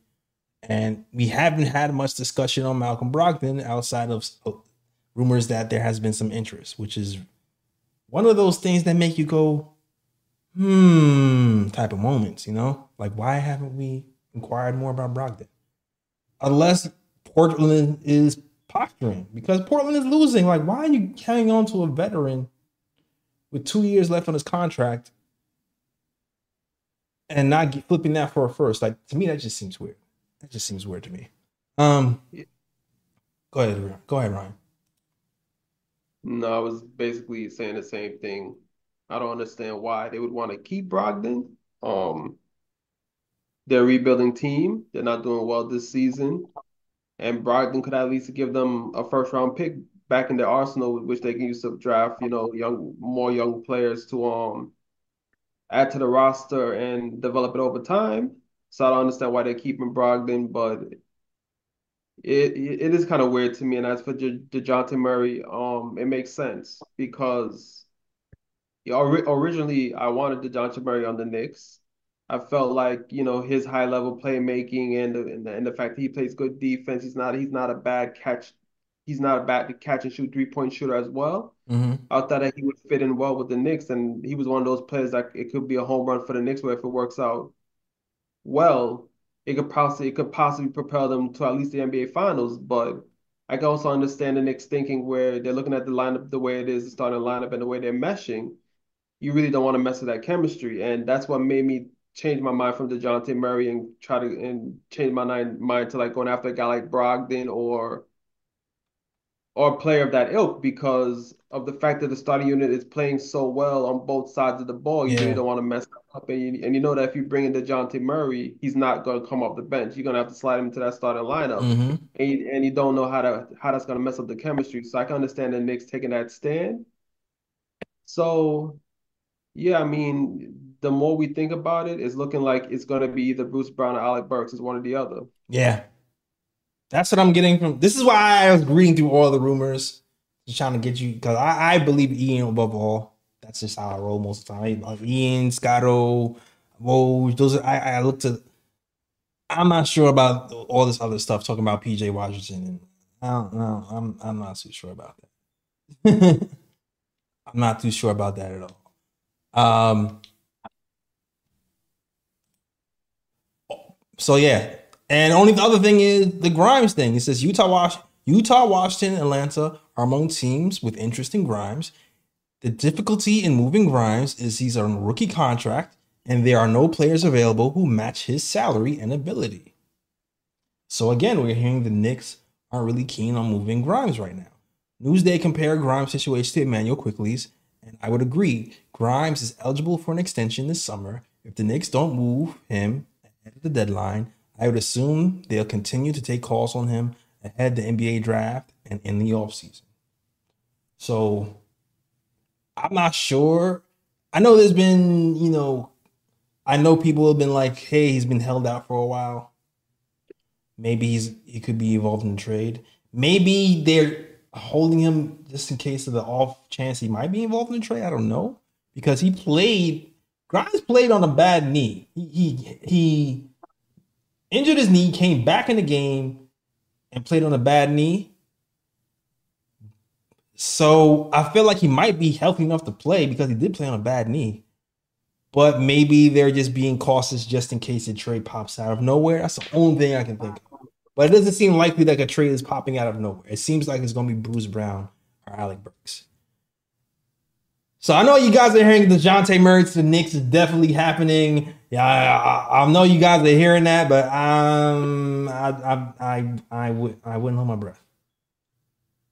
I wouldn't. Who's who's saying that, Ryan? Who, who have you heard? Who's saying? It was, it was some Tommy, what Tommy D or somebody like that. I think that's his name. Was saying that Murray trade to Knicks is imminent, but he's the only he's the only one saying it though. Like no other sources are reporting that. Tommy. No comment. Basically, whose man? Whose man is that? Bruh. no. There is one other bum uh mentioning the Dejounte Murray. Oh. I've heard I've heard him called Sergeant Sources, uh, which is a hilarious clown nickname for a well-deserving bum. Robert Randolph, everyone's favorite uh, uh, accordion player for Friday Night Knicks theme song, is saying that a trade is imminent. He's been dropping Denzel Washington gifts all day. Uh, so I guess Sergeant Sources has James Dolan on speed dial, and he has an inside scoop on a Murray move. Uh, yeah, I think I think my man has CTE, man. Damn. Every wait, year, wait, the wait, same wait, wait. thing. Lee, don't forget. Robert Randolph also said that he heard that Grimes is going to be involved in the trade. He was going to call the front office to make sure that they do not trade Grimes. Do not forget to add that. Do not forget to add Is that what happened? Is that what's happening right now? Oh man. Oh man. Woo! Well, we gonna see. Yo, if, if, if Grimes gets traded for Dejounte Murray, then we gonna have to take the bruh. Yo, yo, if it happens, yo, we gotta take Robert Randall more serious. than We gotta take it more serious, man. if it happens, we gotta take it more serious. The apology is coming if it happens. If he happens, I'm driving to the dollar store and I'm buying his album at the bin that day. Yo. that day, going to the dollar store. If he scoops Ian, then then. if he scoops Ian, you deserve it. You deserve you deserve you deserve your flowers if he scoops Ian. All right. the trust in Ian Begley. But man, I don't know what you guys think. What you guys think? Do you, did you feel like any of these is true? You feel like Dejounte is true? Do you feel like Bruce Brown, Alec Burks is true? Do you feel like we getting Clarkson? How do you guys feel in the chat? Trade deadline is coming up, man. Trade deadline is coming up. Oh, I will say also this. Um, shout out to everybody in the chat right now. We will have the great, the esteemed Dexter Henry on the show. He will be on the post game show on Thursday night. That will be the day that the trade deadline ends. So I'm sure he's gonna be extremely tired because he's gonna he's gonna be doing shows that day, and then he's gonna come over here with us and talk to us about the trade deadline. So I want you guys to be prepared for Dexter Henry. We always have great conversations and great episodes whenever he's here. So shout out to Dexter Henry, man, running the real ones. If you have not listened, I want y'all to go to SNY uh, and Dex, go and watch Dexter Henry's show on trade deadline day. I know he's going to be having a show that day, so definitely tune into that. All right, and support our guy Dexter Henry because he, he he put us on. He got us all on. He had us he had us on his all on the show on um on SNY. So definitely go check that out. All right. All right. Cool, cool. Now it's time. It's time for the part of the show that some people love. A lot of people love. Bruh. Bruh picks. Bruh picks are usually the worst plays of the game. Um, sometimes it doesn't have to be worst play of this Knicks game. It could be any basketball game. Also, bruh picks can be something bad, something terrible, something stupid, something dumb that happened that you want to point out. And we'll point out. And so now it is time for the bruh pick segment of the show. All right. Yo, Ryan, Ryan wants to go. Like Ryan is smiling already before he even says anything. I got a couple. My first broad pick goes to former Knicks great Robin Lopez. what did Robin Lopez do? There was a play in the Bucks versus Jazz game in the first quarter where my guy he, he went back to his college days. My guy had a ball in his hands. He was in the post, did a spin move, turned around with the hook shot, Mm, mm. and Kessler muffed his shot and sent it the other way. And then my guy Lopez got back the ball, and my guy turned into a playmaker. He's like, you know what? One of my guys gonna be open at the corner for three. I'm gonna pass it to, to the corner. My guy passed out of bounds, nobody there. Shot him up. so the back to back bros on the Drake bros. Okay, I see you. Yes. And my next bug pick, you know, because sometimes I watch first. Well, not, I'm not gonna say sometimes. Most days I do watch First Take in the mornings from 10 to 12. And my guy embarrassed himself on national TV, and his name is Mad Dog Russo. Because Mm. him and Stephen A was having an argument about who's the real New Yorker and blah blah blah. And my and this guy Mad Dog said that he was in New York for 40 years doing a radio show and saying that he's a true New Yorker and blah blah blah. And then proceeded to say that he's from 51st and 1st on the west side. And if you're from New York, you know 51st and 1st is not on the west side, it's on the east side. It's on the east. How old is he? He's like 60 something. That's cr- that's the old New York supposed to know that. If you 60 something, if you're 60 something years old, you didn't have a map, you didn't have you didn't have like the phones, Google Maps. Like you actually like had to memorize shit. Mm-hmm. Exactly. so you should know that. I'm like, yo, you in New York for you've been in New York for 40 years and you and you you trying to tell me that you don't know that First Avenue's on the east side and and not on the west side? Yeah, he lying. Like, He- him, him and LeBron James, man, both of them. Ron. Reading from the same book.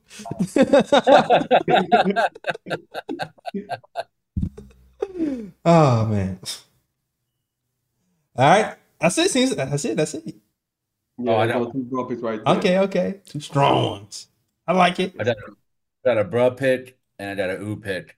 Uh, my bruh pick, one word, Drake. And Ah. ooh pick, I'll, I'll let I'll let y'all Google. Bruh. Just don't do just don't do doodle image. Oh man. And then my ooh pick. So I wrote a piece. First of all, I said Jalen Brunson's the best point guard in the NBA. I was the first person to say that. Not you, Perk. You plagiarizer. I said it before Perk. I said it before Perk. And then day after Perk said it. But then I said, you know what? I'm gonna be the first person to write that. So I wrote the article for Deadspin, Jalen Brunson's the best point guard in NBA, and I laid out a whole case uh why he is, in my opinion, not only a superstar, but the best PG in the NBA. And lo and behold, it has blown up. It's the highest read article on Deadspin uh two days in a row, which has been awesome. Yeah. And, uh, it also got an interesting comment in the Deadspin thread on Twitter from the account of the new uh, roommates show from J- J- Jalen Brunson and Josh Hart. Now, in my mind, that's Jalen Brunson commenting agreed that he is Yeah. the best point guard in the NBA. Because this sounds like his sense of humor. It might be uh, a 19 year old white kid in Idaho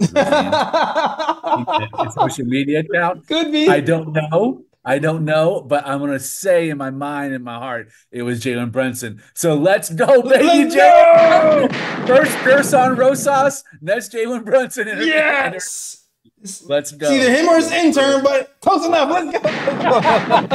Exactly. Maybe it's Robert Randolph. Who knows? Oh man.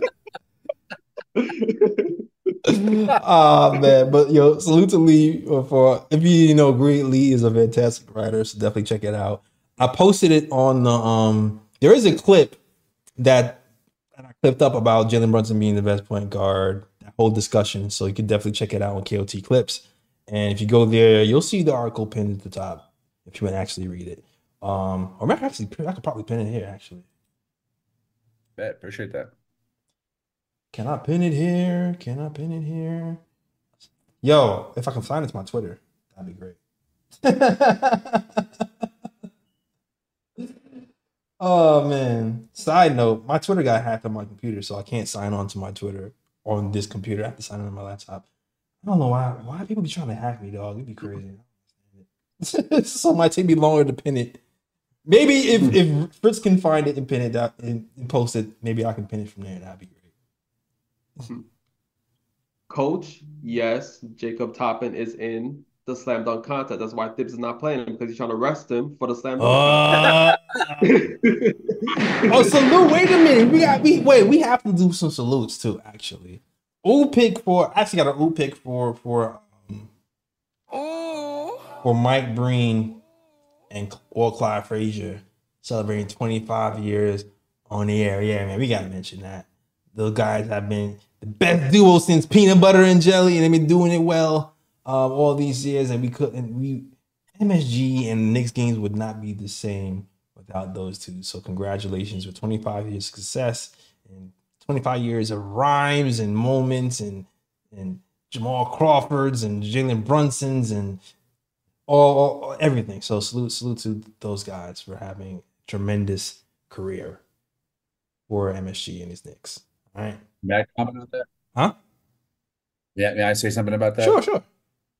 I want to extend it to uh, Upit for my main man, Dollar Bill, Bill Bradley, a member of the 1970-1973 championship team. Uh, a, a, Yale grad, uh, a Rhodes Scholar, uh, an all around good dude, former presidential candidate for the Democratic Party.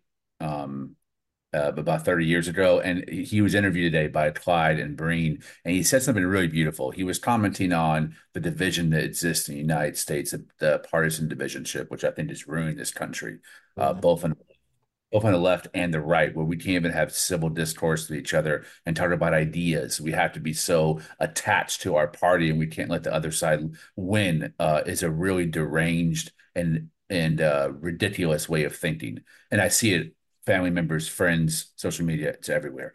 Dollar Bill had a really great quote. They were asking him about the documentary that he made. He calls it, I think, a, a visual uh, memoir, a, a visual biography. And he said the reason he did it is he wanted to tell his story and hopefully people start seeing him not just as a politician or a basketball player, but a human being. And a lot of that meant that he had to get very vulnerable and go in some places, to talk about some things that'd be very difficult. But one of the, the gems that he dropped before the interview ended is they asked him, "Hey, how, how do you what, what do you hope that Dr. documentary does in terms of bringing the nation together?" And he said that he hopes that Americans learn not to look down on people that you don't understand. Mm. And that was a really poignant, profound statement because I think the right does that with people who are on the left who identify as socialist or trans or, or uh, progressive, whatever it may be. And the left doesn't, the right with people who identify with being MAGA or conservative or evangelical. People like to demean each other. I think there's a really beautiful moment on Bradley to realize, you know, just because you don't understand it and it's different doesn't mean that it's wrong and you should let down it. So I just wanted to Bill Bradley uh, his flowers for dropping that gem that was much needed in today's divisive times. Good point. Well said. Very well said. You're right. Princeton, not Yale. Thank you, Les Bonner. You're right. All right. Well Ivy. said. Very well said. All right. All right. All right. Also, I also want to give a, a shout out to Jalen Brunson because he's going to be in the three point shooting contest in the All Star game. So shout out to Jalen Brunson. Yeah, take that home, buddy. Take that home. Show them who's boss, man. I want you to take out take out all the Steph Currys and and the, and the Dames and the, everybody. Haliburton. Take take them all out. I'm ready. I'm ready to see that. Yes, sir. All right. All right, That's that's the show. Thank you guys for watching. Yeah, so Lee, let them know it's book club time, Lee. Let them know where they can find you, Lee. Uh, find me on Twitter at underscore Lee Escobedo, L E E E S C O B E D O. And in about a day or two, hit that search bar, hashtag bum. You will see me fighting with the entire Mavs nation. They call themselves hashtag MFFL because I have a magnum opus dropping on why the Dallas Mavericks need to fire both Nico Harrison and Jason Kidd, the worst GM and coach in the NBA. And full of flamethrowers. Uh, I am not a casual. I know that team. I watch every game, and I have for about 23 years, and I have all the receipts. So I'm I'm about to burn the AAC down and the Mavs organization with it. Uh, book club time, non-political. I've been really in the comments lately. I've been really getting back into the Batman series, and this book, Arkham Asylum, has almost no action, no fights. There's no Joker, Batman face off, no Bane, no Riddler battles. It's all psychological. And he has these very long diatribes with each of the characters while he's touring Arkham. And they have his basically battle of the minds. And it's a really brilliant book written by Grant Morrison. Uh, and most importantly, Dave McKean, who was an artist for Sandman. If you like Neil Gaiman's Sandman series, beautiful artwork. JLS, I think, as a graphic designer, you'd really appreciate it. If you look at those old late 80s, early 90s Sandman books, uh, Dave McKean was the illustrator for those, and they're really surrealist, gorgeous and lush. Lots of great uses of grays, silvers, blacks, whites. He stays very monochromatic. And this book right here, even though it has no battle scenes, one of the best written comments I've read in a while. Shout out Batman. Shout out Grant. Shout out Dave. All right, all right. Lead with the book recommendations. Hey man, sometimes the psychological warfare is even better. Sometimes the story is like shoot. People lo- people like Kill Bill. I was like, I like Kill Bill too. It's not that much fighting Kill Bill too. I just like the Facts. I just like the, the the psychological stuff and the story, the storytelling. But sometimes it's not all about the action, but sometimes well placed action is, is fun. Uh, all right, Agreed. so salute. All right, Ryan G. Let them know where they can find you, sir. You can find me on Twitter at Ryan G K O T. You can also find me on Instagram at Sir G is chilling. Sir G is chilling. That's S I R. G is C H I L L I N. And and you know what? My fault, chat. I forgot to add one more broad pick. LeBron Boo. After the Knicks Lakers game, my guy was talking to um and while while his interview he had on the Knicks towel trying to trying to send messages to the front office of the Lakers saying that time is ticking, uh, you need to make a move and blah blah blah with his passive aggressive threats and things of that nature. Yo, LeBron James, stop using the Knicks for your own personal gain, B. Stop it. Bruh. Stop. Was Taurean Prince trying to come to the Knicks too? Because he had on Knicks style. Was he trying to come to the We need a three and D guy here who can't shoot three. I don't know. That could be. That could be. I have no clue. Maybe. Yo, I forgot. Bro, pick. Can I, bro, pick the Doc. Yo, Doc Rivers, man. Bruh. Doc Rivers. Did we do a Doc Rivers, bro, pick? He's had several bros since he came to the Bucks, so The Doc Rivers. How Doc Rivers waited till the end of the game. Wait, end of the game situation. They had Damian Lillard passing the ball in to Giannis Antetokounmpo, who is a 60% foul shooter, with the game on the line and the Bucks down. And of course, you know what they did? As soon as the ball went into Giannis Antetokounmpo, they fouled him, and the Bucks end up losing the game. Bruh. Doc Rivers about to get fired on his day off already. I'm telling you, man. He's about to get fired. He's about to get fired next week, man. That yo, and, and, and to make it worse, they're losing to the Suns right now too. It seems like the Suns about to hand him another L tonight. oh, has, has he won yet? Well, I think one game, and he's lost the rest. So That's true. the, here's the here's the, the here's why the Bucks is fool's goal in the first place. They they were second in the East, and they had like the easiest schedule in the NBA. So from now on, it's going to be straight up uppercuts, overhand right type of schedule for these Bucks, and they have a new coach, new system to learn, and they're going to get rocked. I'm I'm looking to see how far this stone is going to drop. Now Bucks are three right now. I feel like they're gonna drop the fourth. I, yeah, I feel I feel like they're gonna drop the fourth too. I feel like they're gonna drop the fourth. Like, and I Knicks get healthy. I, I we can definitely be second, third Facts. I think I think I think I think second is gonna be between the Knicks and the Cavs. Knicks and the Cavs for sure. Third minimum. But we need you just need to get healthy. But we can Yeah. we definitely looking like second. This is definitely looking like a finals type pathway. We just need to get healthy. We just need to get healthy. I'm, I'm thinking beyond that, Doc Rivers could be the move that frees Giannis finally in a summer or two. And you never know, man. Doc is that level bum. He could really, he could really end Yo. up having to force his way out. Yo, bro, pick the Giannis, though. Bruh. You got so hyped that Dame Lillard signed that contract that you committed to four years, and you, you, you, you, you messed up, bro. you messed up, man. You were too eager. You were too hyped. I already know what happened. They signed Dame Lillard, and the GM was like, "See what we did for you? Here's the contract." He was mad, like, "Yeah, signing. I'm signing now." Didn't even wait for it to come together. He was just hyped to have Dame there. Exactly. Pretty much ruined his chance of coming to the damn Knicks. Yeah, yeah. Gian- Giannis, you see what you could have had it with the Knicks? See, it's- it's- see I don't you know, could man. Uh, you know, free agency isn't really the, the methodology used anymore for for major superstars. Everyone kind of signs those extensions and then asks out. So they get the bad Right. and they're perf- But the thing, Lee, is when you sign a four year extension, like you don't have as much leverage. Hmm.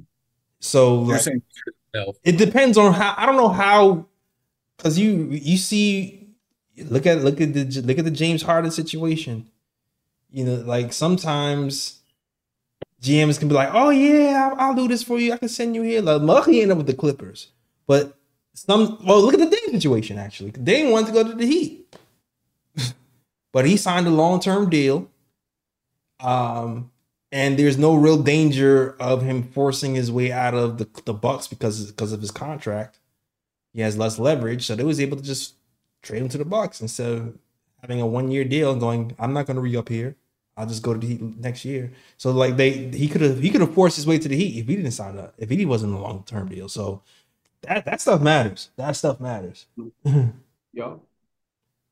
But we'll see.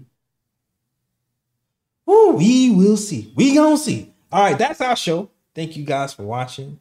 Um, you already know. Follow us on the KOT Show on Twitter, the Knick of Time Show on Instagram, the Knick of Time Show on Facebook as well. Also, shout out to the chat, man. I appreciate the chat. Shout out to the KOT followers, man. I appreciate the followers. Shout out to Gregory Lee. Shout out to Fritz. Shout out to Most High, Mansa, Deshaun. Shout out to Kerwin, Nixon. Shout out. I seen some. I seen some. Yo, shout out to Trey B. Ryan.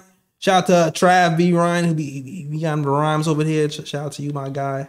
Uh, Lee Bonner, James Sumler, everybody else is rocking with the KLT show. I appreciate y'all support and the following, man. Please like, share, subscribe, share, share, share, share.